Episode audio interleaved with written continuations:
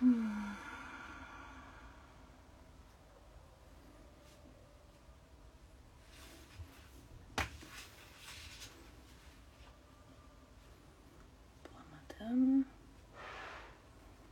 Senin Türkçe.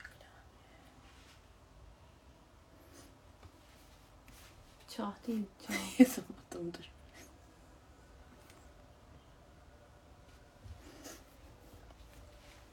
Bu değil mi? Hayır. Hayır. Çinili diye ara.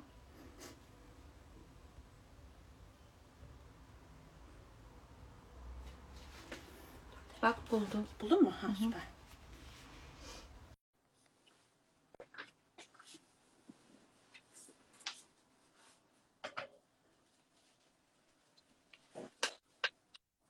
İyi akşamlar. İyi akşamlar. İyi akşamlar. Hoş geldiniz Çağla Hanım. Hoş buldum. Merhaba. Merhaba. Sesimiz, görüntümüz güzel geliyor mu size? Evet, benimki net mi? Sesiniz gayet net. Görüntünüz belki bir tık bulanık. Ben mi öyle görüyorum? Ha, şu an Şu süper. an Her nasıl? şey şu an süper oldu. süper oldu. Evet, evet. Birkaç dakika rica edeceğiz sizden. Sonra hemen hızlıca başlıyoruz. Tamamdır.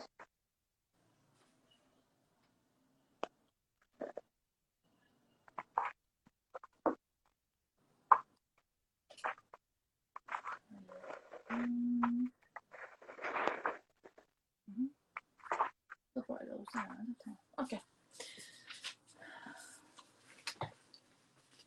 Evet Çağla Hanım tekrar hoş geldiniz. Öncelikle teklifimizi kabul ettiğiniz için ve sayfamıza konuk olduğunuz için çok çok teşekkür ederek söze başlamak istiyoruz. Ee, kitabınız Kendimi Doğurmadan hemen önce İtak yayınlarından e, Kendimi Doğurmadan hemen önce kitabınızı konuşmak için bu söyleşiyi düzenledik sizinle. Adet olduğu üzere bizim ilk sorumuz klasik. E, konuklarımızı tanımak üzerine sorulan bir soru. Kısaca sizi tanıyarak söyleşimize başlamak isteriz. Ee, Ben teşekkür ederim öncelikle beni davet ettiğiniz için. Benim için çok güzel bir etkinlik olacak. Uzun bir süre önce planlamıştık aslında ama Aynen. aynen. e, hem üzerinden bir zaman geçti, hem benim kitaba bakış açım değişti. E, yeni satış haberleri geldi, yeni etkinlikler oldu bilmem ne derken e, Ekim ayında böyle bir etkinlik e, hakikaten böyle ilk heyecanlarımı tekrar hatırlatan düzeyde güzel bir şey oldu. Ne güzel. Emeklerinize sağlık ayrıca. Estağfurullah. Ee, ben 92 yılında Adapazarı'nda doğdum. İlk ve orta öğretimimi, lise öğrenimimi orada tamamladım. Daha sonra Kocaeli Üniversitesi Hukuk Fakültesini kazandım. Hı hı. Hı hı. Ee, okulu bir sene uzattım. O sene İstanbul'a taşındım. İstanbul'da e, hem öğrenci olarak e, işte staj yapabileceğim hukuk firmalarına girdim. Or- oralarda çalıştım. E, sonra stajımı İstanbul Barosu'nda başlattım ve e, 2016 yılından beri de İstanbul Barosu'na bağlı, bağlı avukat olarak e, mesleğimi icra etmekteyim. E, kendimi doğurmadan hemen önce 2021 yılında Mayıs'ın sonunda son haftası basıldı. E, ilk kitabım benim. Bir öykü Hı hı. kitabı. Hı hı. Hmm, aktivistim, feministim. Ee, onun haricinde e, okumakla, e, yeni yeni bir şeyler öğrenmekle, konusu ne olduğu önemli değil, merakımı cezbeden her şey olabilir. İlgilenen bir insanım. Süper. Çok teşekkür ediyoruz bu kısa tanıtımdan ötürü. İstersen başlayalım burada. Aynen, aynen. E, Çağla Hanım sizin de belirttiğiniz gibi aktif olarak e, avukatlık mesleğinizi devam ettiriyorsunuz ama bir yandan da e, bu yazarlık fikri nasıl e, başladı, nasıl yola girdiniz aslında onu merak ediyoruz. E, bir de e, bu deneyiminizle alakalı bizlerle ne paylaşmak istersiniz? Bir de son bir Hı hı. sorum var ekleyeceğim. Sizin gibi yazarlığa ilk adımını atacaklara da ne tavsiye edersiniz? Ee, ya beni yazar olarak niteliyor olmanız beni çok mutlu etti. Çünkü bu Aslında- konuyla alakalı e, ya şöyle bir fikrim var benim. Ya Ben şiir de yazan bir insanım, öykü de Hı hı. yazan bir insanım. Ama benim bir yazar ya da bir şair olup olmadığımı okuyucular karar verir diye düşünüyorum. Hı hı. Ee, dolayısıyla şöyle bir giriş yapabilirim. Bir kitabım olacak fikri çok uzun zaman aklımda yoktu. Ee, yazma yolculuğuma da ileride bir gün benim bir kitabım olsun diyerek başlamadım. İlkokuldan beri oraya buraya defterimin arkasında karaladığım bir takım şeyler vardı. Derslerde canım sıkıldıkça yazardım. Böyle karikatürler çizerdim. Ufak öyküler, şiirler yazardım. Ama bunları ilk derli toplu bir araya ne zaman getirdim ya da getirmeye başladım? Öyküye bir kuram ol yani kuramsal bir yaklaşımla ne zaman eğilmeye başladım? Yazdıklarımı e, bir biçime ne zaman sokmaya başladım diye soracak olursanız 2016 yılında Notos Atölye'ye katıldım ben. Hı hı. Ee, sevgili Semih Gümüş'ün verdiği iki aylık bir e, yaratıcı yazma atölyesiydi. E, ve bu atölyede e, pek çok yeni öykücü ile tanıştım. Yani şöyle söyleyeyim hem güncel hem de geçmişten gelen daha önce okumadığım birçok öykücüyle tanıştım. E, onları okudum.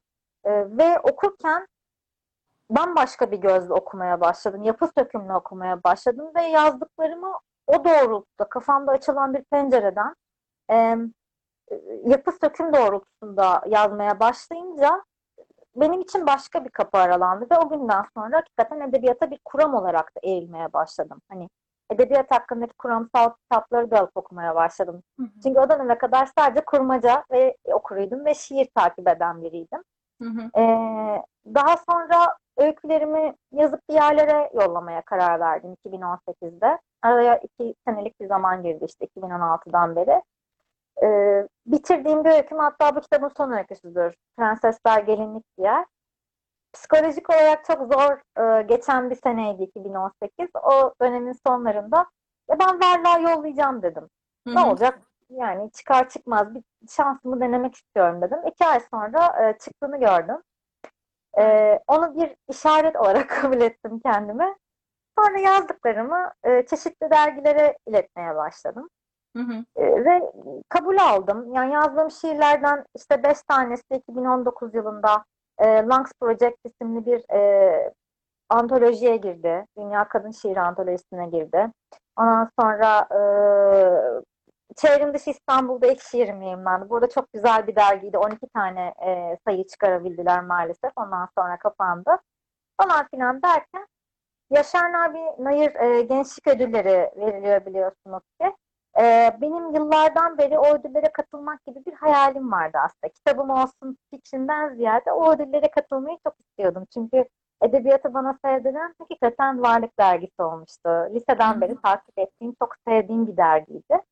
Ondan sonra e, bir dosya yaptım. Bu dosya ve o dosyayı 2020 Yaşar Nabi Gençlik Ödülleri'ne yolladım. E, daha sonra yarışmanın sonuçlarını beklerken editör Devrim Horlu şey dedi. Eğer olmazsa ben senin öykülerini biliyorum. Bana bir dosyanı yolla incelemek isterim. Olur olmazı bir sonra konuşuruz dedi. Ee, ödülü alamadım. Esra Ersoy'un Kalır isimli dosyası aldı. Ee, güzel, çok güzel bir dosyaydı o da. Ondan sonra ben de devrime yolladım. O da basalım dedi ve birden böyle bir kitabım olmuş oldu. Ben de çok mutlu oldum.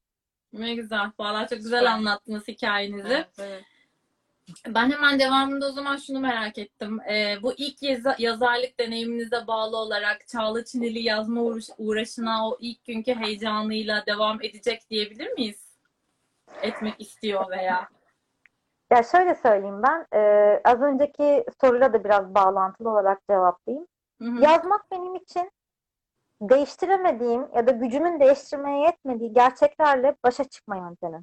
Hı hı. Ee, bu sebeple evet yazmaya devam etmeye dair içimde e, gi- giderek yükselen bir ivme var. O heyecanımı umarım hiç kaybetmem. Çünkü çevremde bunun anlatılması gerekiyor. Bu duygunun unutulmaması gerekiyor. Bu olay bir şekilde yeniden e, canlanmalı dediğim bir sürü şey görüyorum. Dünyaya başka bir gözle bakıyorum artık. E, bunu söyleyebilirim çünkü yazma deneyimi e, böyle iki numara bozuktur gözlerim.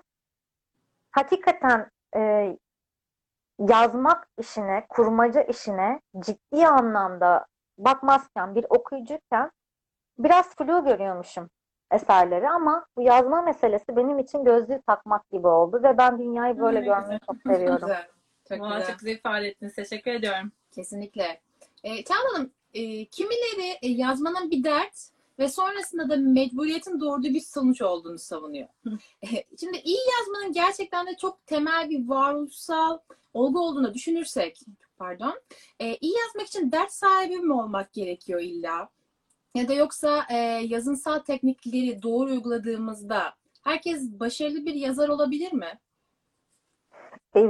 Sözcükleri kullanmak yeteneği e, ya da kişinin kendisini edebiyatla ifade edebiliyor edebiliyor olması Hı hı. bir yetenek olabilir. Hı hı. Kişinin yaratıcı yaratım sürecinde e, işte hayal dünyası çok gelişmiş olabilir. Bu da bu da bir yetenektir. Ama salt yetenek tıpkı bir e, dans bir dans çeşidi gibi bir tiyatro öğrencisinin e, durumu gibi ham yetenek bir işe yaramaz. E, üzerine çalışmak gerekir. Çok okumak gerekir. Hangi tekniğin, hangi anlatım biçiminin kurmanıcanıza e, uygun olduğunu bulmak gerekir. Eski Hı. halinizle yeni haliniz arasında bir fark gözlemlemeniz gerek- gerekir. Örneğin ben bu kitabı bundan 5 sene sonra okuyup e, sonraki kitaplarım eğer olursa artık hı. kafamda tabii ki var belli projeler. İkisi arasında anlatım farkı yok. Aynı konuların etrafında dolanmışım diyorsam bu bir başarısızlık olur benim için. Bu benim tanımım ama herkesin tanımı farklı olabilir. Hı hı. Dolayısıyla e, ben yüzde yetmişi çalışmak, yüzde otuzu yetenek olarak görüyorum bu işte. Çok teşekkürler. Ee, ben bir de kitabınıza geçmeden önce son bir soru galiba olacak. Şunu çok merak ettim. Hani onun kadar olmasa da en az onun kadar etkili ve özgün yazabilmeyi isterim dediğiniz yerli ya da yabancı yazarlar var mı? Var. Ursula Le Guin. Çok seviyorum. Gerçekten çok özgün buluyorum. Shirley Jackson.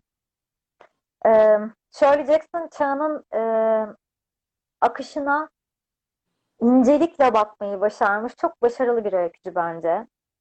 Ee, onun haricinde Thomas Sawyer'ı çok severim. Vüsat Bener'i çok severim. Ee, ve bir şeyler yazmaktan ziyade canım sıkıldığında ya da kafam karışık olduğunda bu isimleri açıp bir şeyler okumaya çalışırım onlardan. Hı hı. Özellikle canım çok sıkkınsa, mesela kafamı dağıtmam gerekiyorsa, eee, mutlaka ilham da vereceğinden emin oldum. Bir kişi ön plana çıkıyor. Edgar Allan Poe'dur. Hmm. Evet. Teşekkür ediyorum.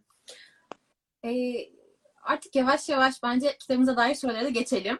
Ee, şimdi kısa kısa e, öykülerin yer aldığı kitabınızda e, bireysel ve toplumsal e, temaların güncel ve nostaljik unsurlarla iç içe geçtiğini aslında görüyoruz. E, kendi olmaya çabalayan, aile ve toplumun e, kendileri için öngördüğü, inşa ettiği e, kişiliklere karşı çıkan kadınların hikayesini anlatıyorsunuz. Onları okuyoruz kitabınızda.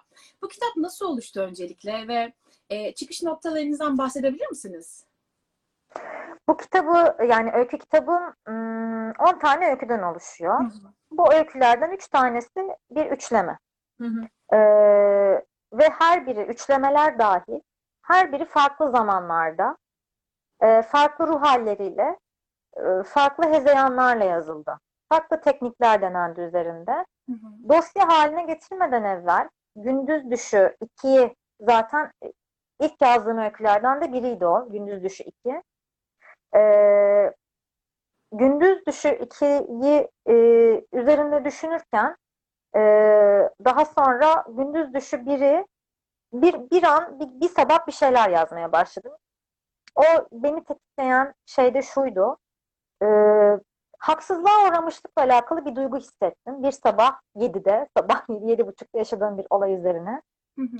Bu duyguyu içimde evirdim, çevirdim, kahve içtim, kuşlara baktım, denize baktım. Duramadım. O duyguyla yaşayamadım. Yani o bir saati geçiremedim ve oturdum bu öyküyü yazmaya başladım. Ee, sonra bu öykünün bir şeyin öncüsü olduğunu düşündüm. Gündüz Düşü 2'yi aç, açtım. Dosyamı açtım. Gündüz Düşü 2 karşıma çıktı. İkisini arka arkaya koydum. Bu sefer revize ederek birbiri üstüne örmeye başladım. Derken bu işi niye büyütmeyeyim ben dedim. Çünkü bütün bu öykülerde anlattığım karakterler bir dosya bütünlüğü. Çünkü ben öykü dosyalarında bir bütünlük olması gerektiğini düşünürüm. Hı hı. Bu öykü dosyasında bir bütün kılacak şey ne olacak diye düşündüğümde aslında e, öyküleri yazarken hadi bakalım bir toplumsal meseleyi ele alayım şimdi diyerek yazmadım. Kendi içinde kendimle alakalı dertleri e, otorite problemlerini, otoriteye karşı çıkmakla ilgili olan problemleri anlattım. Bir sürü kadın tiplemeleri var. Çünkü benim hakikaten otoriteyle problemi olan bir insanım ve insanların nasıl otoriteyle problemleri olabilir? İşte 50 yaşında, 60 yaşındaki bir kadının, bir öğrencinin, çocuklu bir kadının, işte bir kız çocuğunun nasıl dertleri olabilir otoriteyle? Bunları düşünerek zaman, Hı hı. çeşitli zamanlar içerisinde bunları yazmıştım. Sonra birbirleri üzerine örmeye başladım. Hı. Ufak dokunuşlarla. Çünkü aslında bence hakikaten bu, bu kitap da kendi kendini yazmış gibi olmuş biraz. Şimdi bakıyorum da. Yani kendi kendini tamamladı. Ben vesile oldum gibi geliyor bazen. Yani ben soruma geçmeden önce sizin anlatımınızdan biraz şey gibi algılıyorum. Aslında yazmak sizin için gerçekten bir terapi. Yani evet belki toplumsal sorunlar boyutunda sonradan onu doğurmuş ama siz aslında bir dertlerinizle e, terapi yöntemi olarak yazmayı seçiyorsunuz gibi algılıyorum. Doğru mu acaba bu çıkarımım? Belki öyledir. Bu benim belki kendimi sağ yani evet bu benim mücadele aracım diyorsam demek ki kendimi sağaltma aracım da diyebilirim. Evet. Evet. Doğru bir yaklaşım da olabilir. Ee, yazmakla ilgili derdim bu ama e, bu ileride başka şeylere de evrilebilir. Hani sadece şunu söylüyorum. Yazmaya değer bir şey olması için içimde bir şey uyandırması lazım. Bana değmesi gerekiyor. Evet. Ee, yazıp kurtuluyorum diyorsam evet bir, bir çeşit terapi aracı da diyebilirim. Evet. E, Ben e, kitabınızın ismiyle devam etmek istiyorum. Kendini doğurmadan hemen önce. Bu bir zaman dilimini anlatıyor. Kitabın adı anladığımız kadarıyla. E, bu zaman diliminin özelliklerini nasıl açıklarsınız Çağla Hanım? Ee, öykülerde anlattığım karakterler e, kırılım yaşayan karakterler.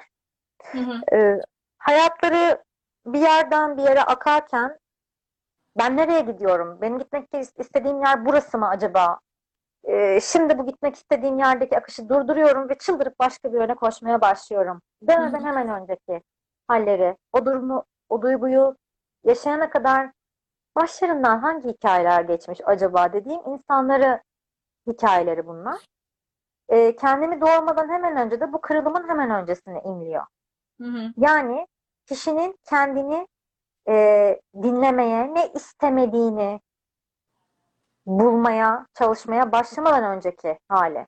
Hayat ona ne verirse onu yaşamış insanların yaşadığı e, sürecin sonundaki e, o doğurma anından hemen önceki korkunç uzun bir cümleyle ifade etmeye çalıştım. Çok ilginç geldi ilk kitabın ismi bana ama sonra tabii okuyunca okuyunca çok çok anlamlandırabildim ama bir de sizin ağzınızdan e, almak istedim bunun cevabını. Teşekkür ediyorum. Kesinlikle. Ee, ben de şunu merak ediyorum. Ee, kitap üç parçalı gündüz düşü öyküleriyle açılıyor. Ve e, gündüz düşü öykülerinden yola çıkarak e, düş, gerçeklik ve umut e, ilişkisini sormak istiyoruz size. Bu üçgeni nasıl yorumluyorsunuz? Nasıl yorumlarsınız?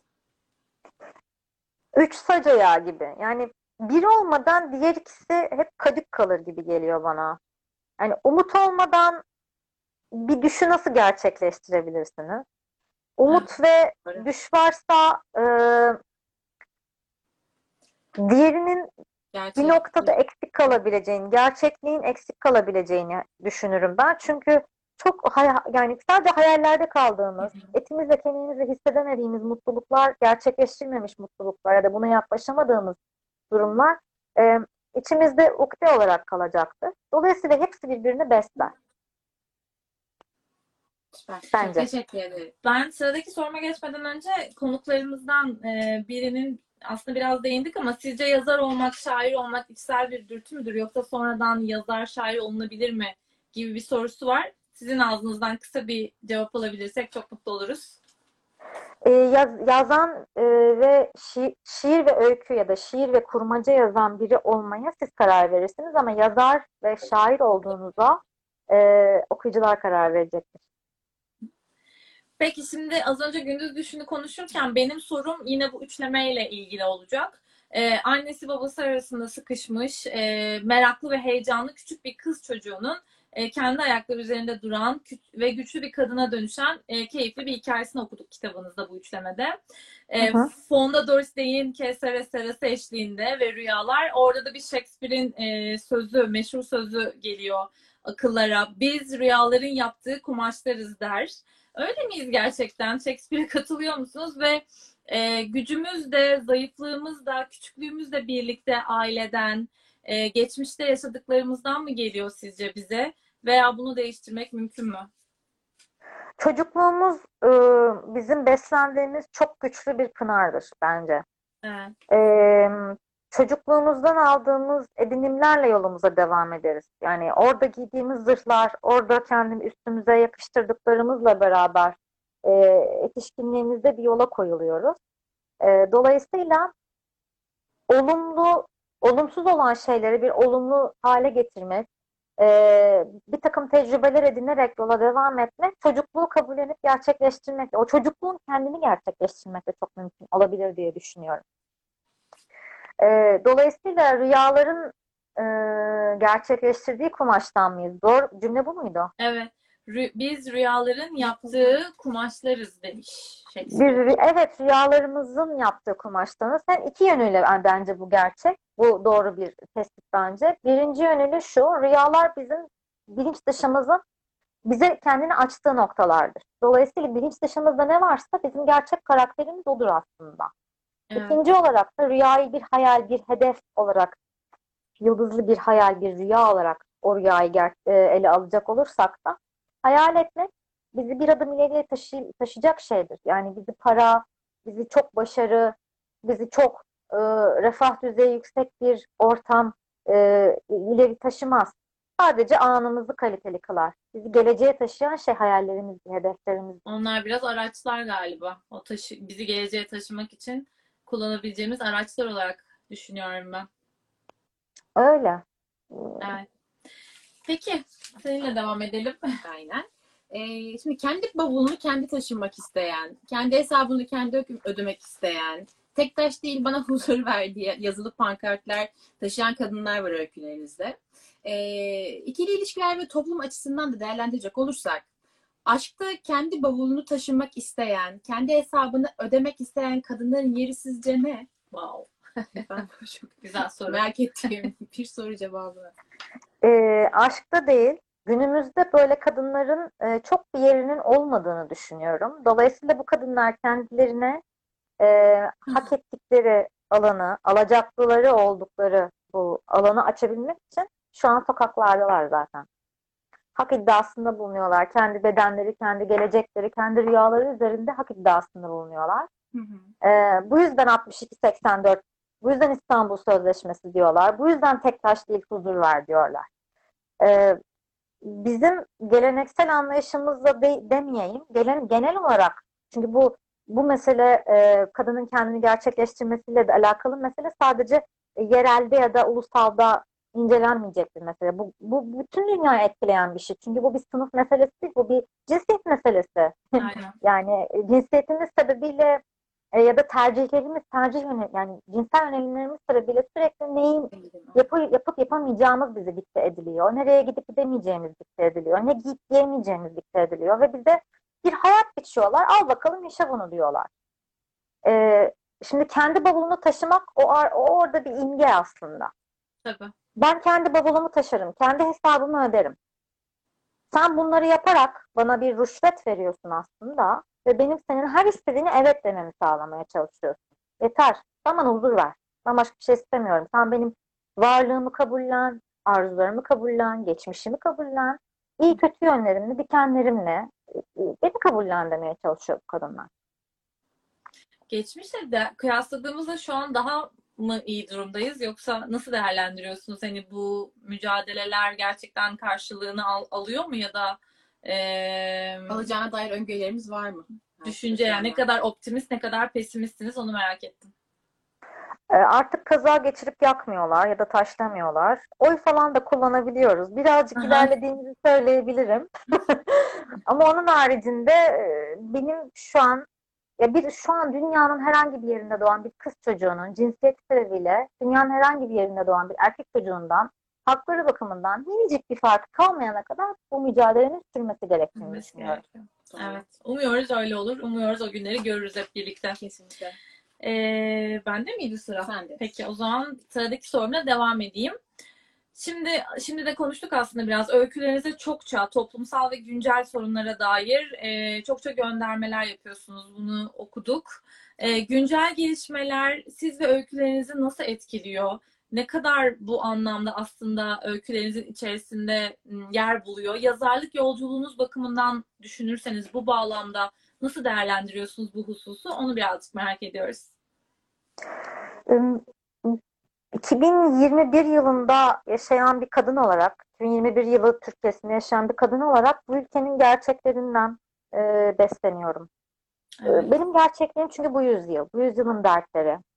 E, dolayısıyla benim artık e, köylü kentli ayrımını incelememin e, çok bir anlamı olmaz öykülerimde. Elbette olur bir noktada E, ama e, bu benim gerçekliğim değil. İlk önce yola kendi gerçekliğimden çıkmam gerekir diye düşünüyorum. E, dolayısıyla e, bugünü geleceğe şerh düşmek e, daha anlamlı geliyor bana. Ya en iyi yol bildiğim yoldur deriz ya. İlk öykülerimden e, bildiğim yoldan yola çıktım. 21. yüzyıl Türkiye'sinden yola çıktım. E, belki gelecek kurmacalarımda e, yüzyıllarca geriye giderim. Evet. Bu arada siz anlatırken avukat oluşunuz da galiba e, bu anlamda sanki daha da öykülerinizin o içsel gücünü pekiştiriyor. Yani pozitif bir katkısı var. Ben öyle hissettim. Neden bilmiyorum. Evet konularınız genelde güncel ve toplumsal sorunlara dair öykülerinizin ana temaları ama sanki avukat ol- oluşunuz da mesleki anlamda o öykülerin karşı tarafı. Yani bir okur olarak bizlere geçişindeki o derinliği bence sanki olumlu anlamda etkiliyor gibi hissettim. Bunu da sadece dipnot olarak belirtmek istiyorum. Çok teşekkür ederim. E, Çağla Hanım ben de e, aslında şu konuya değinmek istiyorum. Bugün dünyanın her yerinde e, şiddetin değişen onlarca farklı formunu görüyoruz. E, mesela bunu aslında nasıl engelleriz, nasıl önüne set çekeriz ve e, farklı görüş ve fikirlere bir ortak alan yaratma amacındayız dünya olarak, aslında farkında olanlar olarak. E, siz bu konuda ne düşünüyorsunuz? Nasıl çabalamak gerekiyor? Nasıl engelleyebiliriz? Şimdi ben her zaman e, kişinin bir okur olarak da bir yazar olarak da e, kendinden yola çıkması gerektiğini düşünüyorum. Örneğin az önce de ifade ettiğim gibi aslında ben toplumsal olayları anlatmıyorum. Toplumsal hı. olaylardan etkilenmiş ilişkileri anlatıyorum. Benim ilgimi çeken, üzerine eğilmeyi sevdiğim ve beni heyecanlandıran şeyler ilişki biçimleri. Hı hı. Anne çocuk arasındaki, çocuklar arasındaki, çocuklarla şeyler, nesneler arasındaki, sevgililer arasındaki, devletle birey arasındaki, devletle devlet arasındaki Hı hı. çoğaltabiliriz. Ben ilişkileri anlatmayı seviyorum. Ee, dolayısıyla şiddetle nasıl başa çıkarabilirizden e, şöyle bir çözüm önerisinde bulunabilirim. Hı hı. Ee, kendimizden yani hakim ol ya tam anlamıyla hakim olduğumuz tek konudan, tek şeyden yola çıkarak e, bunu engelleyebiliriz. Kendimiz ve kendimizin çevremizle kurduğu ilişkiyle. E, dolayısıyla biz bütün dünyadaki şiddeti engelleyemeyiz. Komşumuzun şiddeti, komşumuzun evindeki şiddeti engellemek için elimizde e, bir araç varsa 155'i arayabiliyorsak aramalıyız mesela. Sokakta e, bir hayvana şiddet uygulayan birini gördüğümüzde onu durdurabilmeliyiz. E, çocuğuna zarar veren birini gördüğümüzde yine gerekli uyarıda bulunmalıyız ya da biz kendimiz şiddetvari davranışlarda bulunmamalıyız. Hı hı. Yoksa biz bir, bir insanım ben. Siz de birer insanlarsınız. Ama herkes gökyüzüne bir ışık doğrultursa, Hı hı. Rowling'in e, sürekli Harry Potter serisinde bahsettiği bir Lumos hikayesi vardı. Binlerce e, ışık e, huzmesi e, doldurur gökyüzünü. Şiddetle mücadele evden başlar, birey bazında başlar diye düşünüyorum. Çok güzel özetlediniz. Çok E, teşekkürler. aynen katılıyorum. Bu arada yorumlar bayağı fazla. Çok çok herkese gerçekten teşekkür ederim. Ben arada yakalayabildiklerimi en azından soruyorum. Sormak isterim. E, sıradaki Tabii. kitabınızın netliğiyle ilgili bir soru var. Net mi, ne zaman olacak vesaire gibi. E, varsa onunla ilgili net bir şey. Önce onu e, cevaplamanızı rica edeyim. E, öyküler yazıyorum. Çeşitli dergilerde çıkan öykülerim de devamında oluyor ama bir öykü dosyası olduğunu inanmam için e, uzun bir süre geçmesi gerekecek galiba.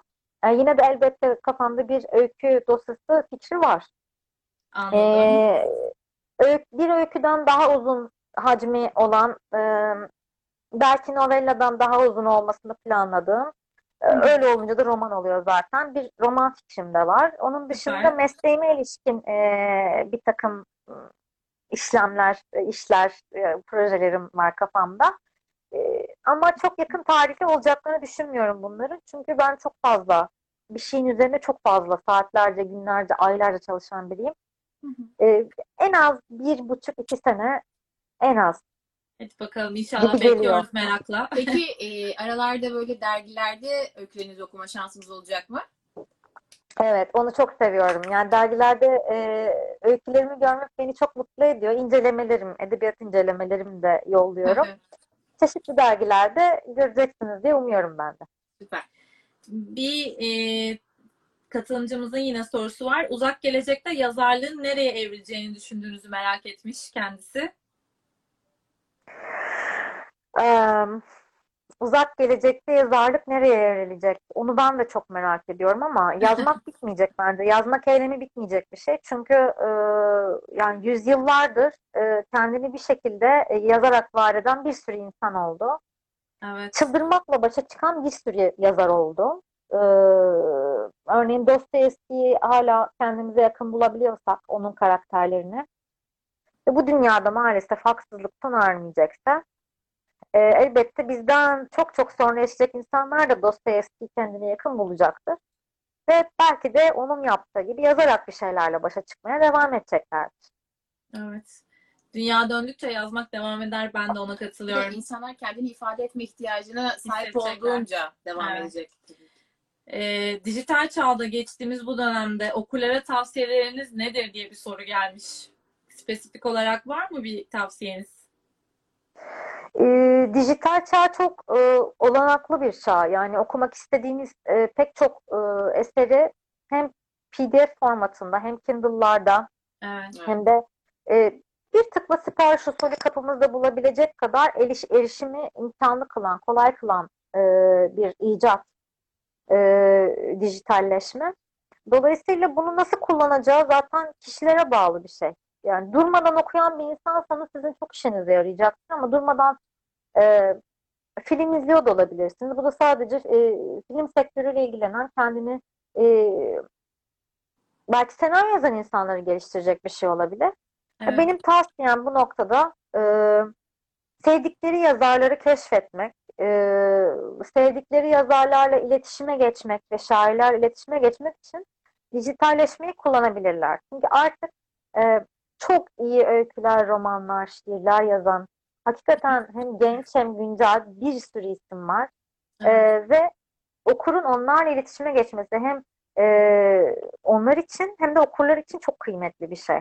E, eskiden bu daha zordu. Yani şimdi Evet, eskiden eskisine göre çok daha kolay artık ulaşmak. Aynen. evet. Kesinlikle. Dolayısıyla bu yönde kullanabilirler.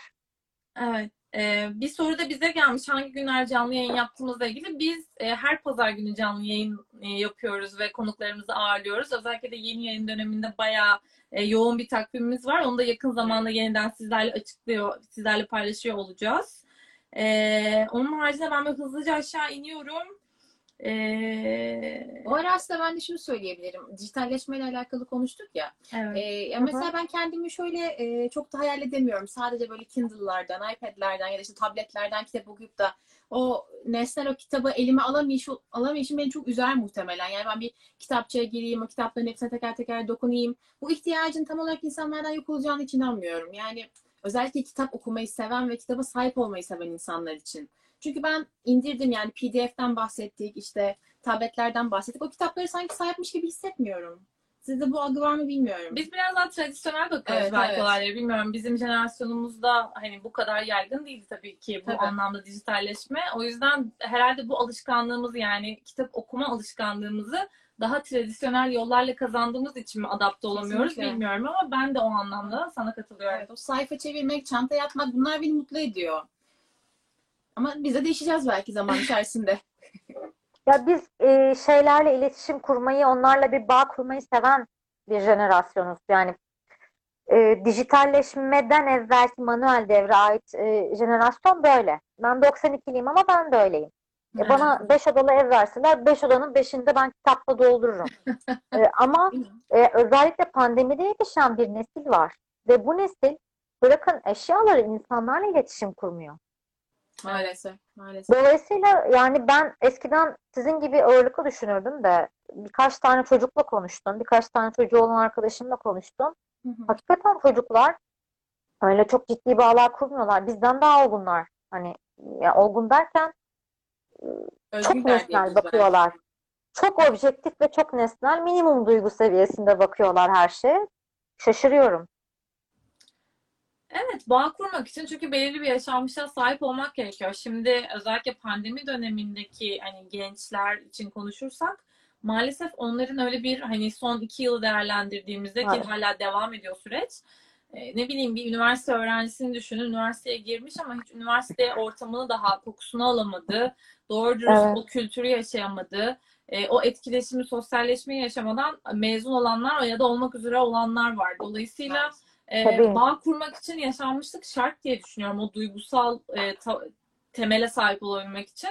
Dolayısıyla hı. evet bu şanssızlık onların hayatlarında her zaman bir etkisi muhakkak olacaktır. Ya ben bunu büyük bir talihsizlik, şanssızlık olarak değerlendiriyorum. Kesinlikle. Umuyorum uzun vadede hani etkileri kalıcı olmayacaktır. Aksi takdirde e, yeni nesil açısından zorlu bir dönem hepimizi bekliyor olacak maalesef. Bir de jenerasyonlar arası e, algı farkı da bu şekilde çok ciddi şekilde açılacak. Tabii. Bir sorumuz daha var yine takipçilerden gelmiş. Okurlara kitapları sevdirmek, kitap okumayı sevdirmek ve ilgilerini daha etkin hale getirmek için neler yapılmalı? Nasıl sevdiririz? Özellikle belki yine genç jenerasyon için bu soruyu algılamak daha faydalı olacak. Bu alışkanlığı nasıl pekiştiririz? Ne önerirsiniz bir yazar olarak? Ee, okur ben okur yani okurluğumdan yola çıkarak söyleyebilirim bunu. Hı hı. Hmm. Okurlar kendileriyle özdeşleşebildikleri e, karakterler okumayı severler. Hı hı. E, benzer sorunları yaşamış, benzer hayat görüşüne sahip ya da benzer yollardan geçtikleri karakterleri okuduklarında kendilerini yakın bulurlar okudukları şey ve devamını isterler. Çünkü okudukça yalnız olmadıklarını hatırlarlar. Dolayısıyla bir çocuğa ya da bir e, erişkine kitabı sevdirmek e, ona kilit olacak e, o kitabı bulmakla başlar. Ben kitaplardan nefret eden bir çocuktum esasında okumayı ilk öğrendiğimde. Aklım fikrim dışarıda oyun oynamaktaydı. E, 99 yılında bir deprem yaşandı biliyorsunuz Marmara depremi. Ben birinci sınıfı yeni bitirmiştim. Hı hı. Kavga dövüş kıyamet kitap okuyan bir çocuktum ben. Ama e, deprem döneminde çevremde olanların hakikaten farkındaydım ve insanların bir sürü kayıpları varken anne benim canım sıkılıyor hayatta diyemezdim. Hı hı. Bir köşede otururdum, olanı biteni seyrederdim. Günlerce bunu yaptım. Sonra e, yani bir sürü oyuncağım ve kitabım vardı ama hiçbiri dikkatimi çekmiyordu aslında. Gelen yardımlardan birinde bir poşetin içinde Enid Blyton'ın 7 tane kitabı çıktı. Gizli Yazılar Afacan Beşler. O kitaplar benim dönüm noktam oldu. Yani 20-30 kere okumuşumdur o sene o 7 kitabı. Kendi kendime okudum, anneme okuttum. Sonra yetmedi Harry Potter serisini okumaya başladım. Hı hı. Onu bitirdim Sherlock Holmes'u okudum. Onu bitirdim Yüzüklerin Efendisi'ni okudum. Onu bitirdim Agatha Christie'yi okudum. Ve bir hastalık e, yani terapi dediniz belki hastalık belki terapi ya bilmiyorum bana bir nüfuz etti o dönemde. Fantastik e, ve e, macera ve e, dedektiflik romanları, korku romanları. E, sonrasında onları bitirdiğimde bakalım klasikler neymiş, sıkıcı mıymış başkalarının dediği gibi. Hadi bakalım bir e, ne bileyim işte Kafka okuyayım, e, Tolstoy okuyayım e, falan gibi bir yolculuğum olmuştu benim. O önemli olan o kilit kitabı bulabilmek. Kilit evet. Doğru. O merak doğru. duygusunu alışkanlığa çevirebilmek. Ondan sonrası zaten gerçekten geliyor. Kesinlikle. Evet. Ee, şimdi ben sorularımızla devam edeyim isterseniz. Kitaptaki öykülerin her bir kahramanını bir diğer öyküde herhangi bir noktada yeniden görüyoruz kitabınızda. Ee, on öykü bir şekilde birbiriyle aslında konuşuyorlar. Ee, bir bakıma hepimizin bir şekilde istesek de istemesek de birbirimizin hayatına dokunduğumuz ve kol- yani bu noktada bu bir şekilde birbirimize e, hayatına dokunuyoruz veya bu kolektif bilinci mi hatırlatmaya çalışıyor aslında e, kitabınız? Hmm, evet, kolektif bilince de gönderme yapmak yapmak istediğim bir mesele o. Yani top, bir toplumun e, toplumu oluşturan hayatlar olarak, ilişkiler ağı olarak e, 21. yüzyıl e, Türkiye'sinin kolektif bilincini biz şu anda oluşturuyoruz. O, o ağı örmeye başladık. Hı hı. Ama bir diğer yandan da e, bir kanaviçenin güzel bir deseni olan bir kanaviçenin arkası gibi hatta şu hemen tepemde duran heybe.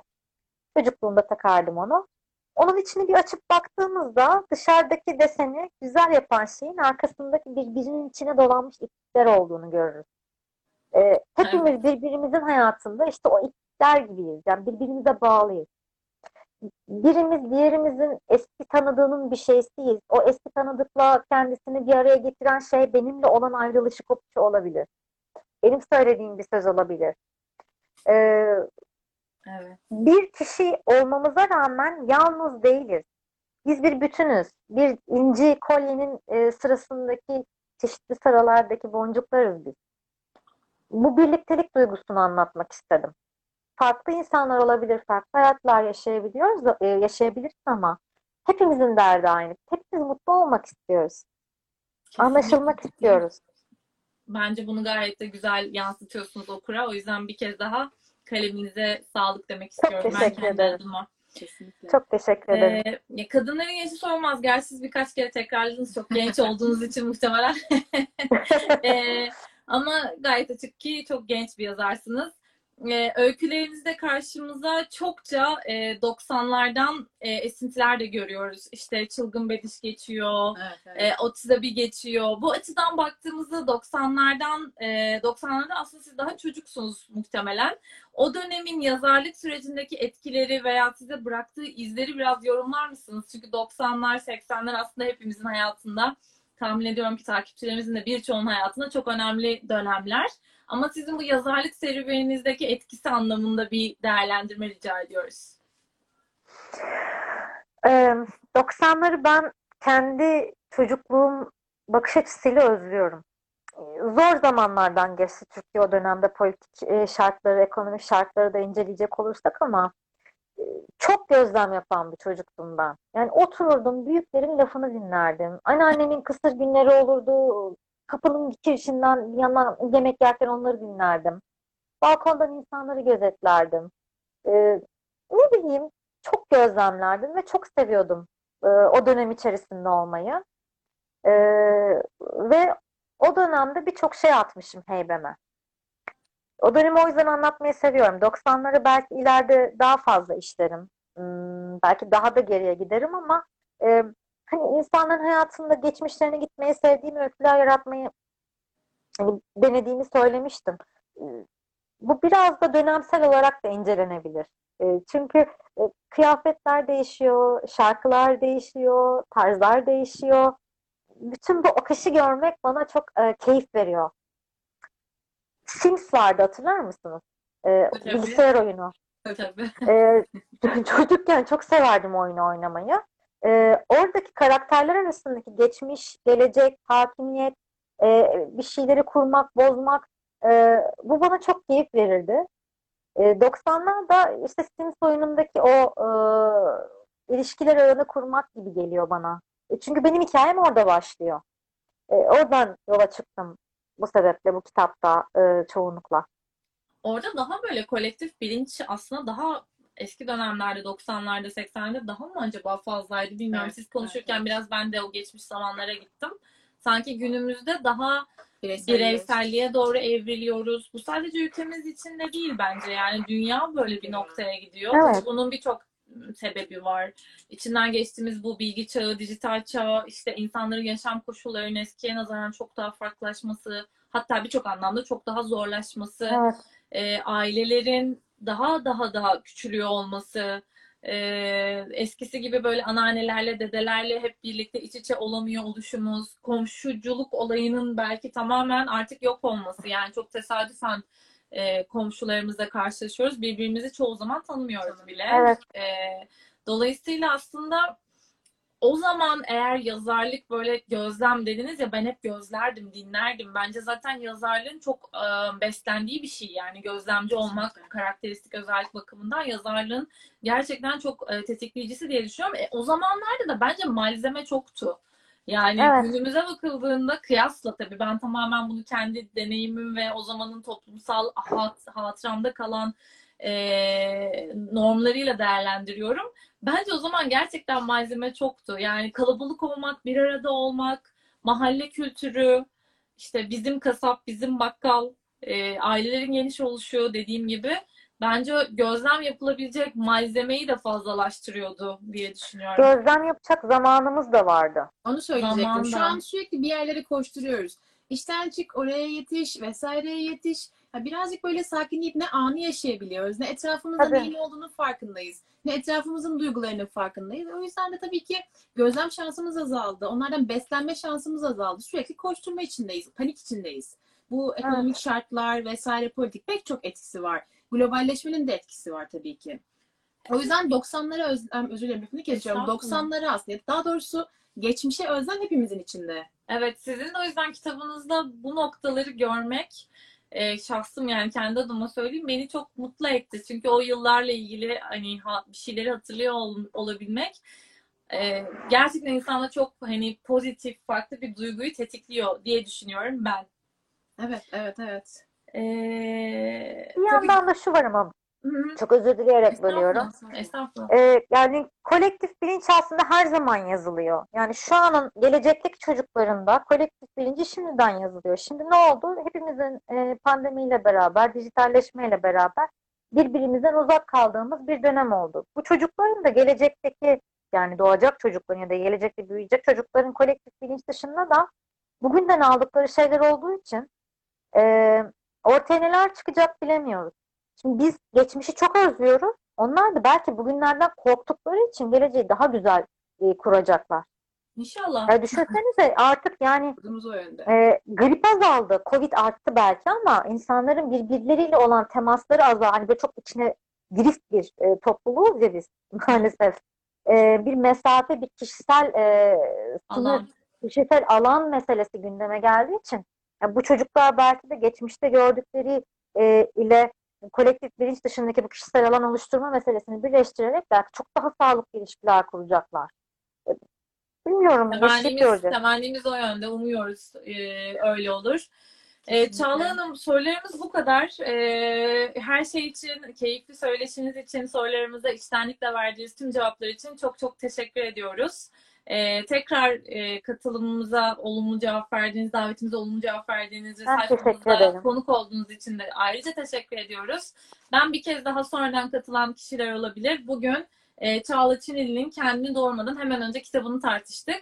E, çok da katılım oldu. Her şeyi de tek tek okuyamamış olabiliriz. O yüzden Evet, kusurumuza da evet. lütfen bakılmasın.